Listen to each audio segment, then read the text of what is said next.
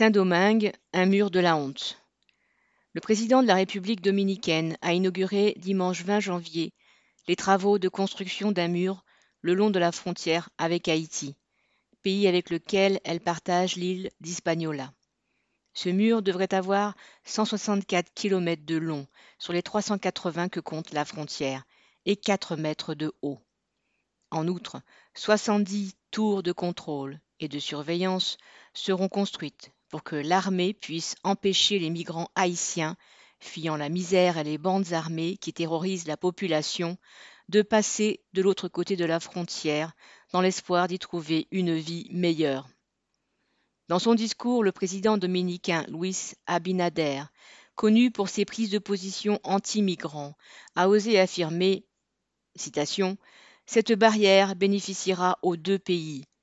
Selon lui, elle permettra, citation, de lutter contre les mafias de trafic d'êtres humains, le trafic de drogue et les ventes d'armes. » Comme tous les dirigeants qui érigent des murailles pour prétendument protéger leur population, il vomit sa haine xénophobe en insultant les plus pauvres qui tentent de survivre.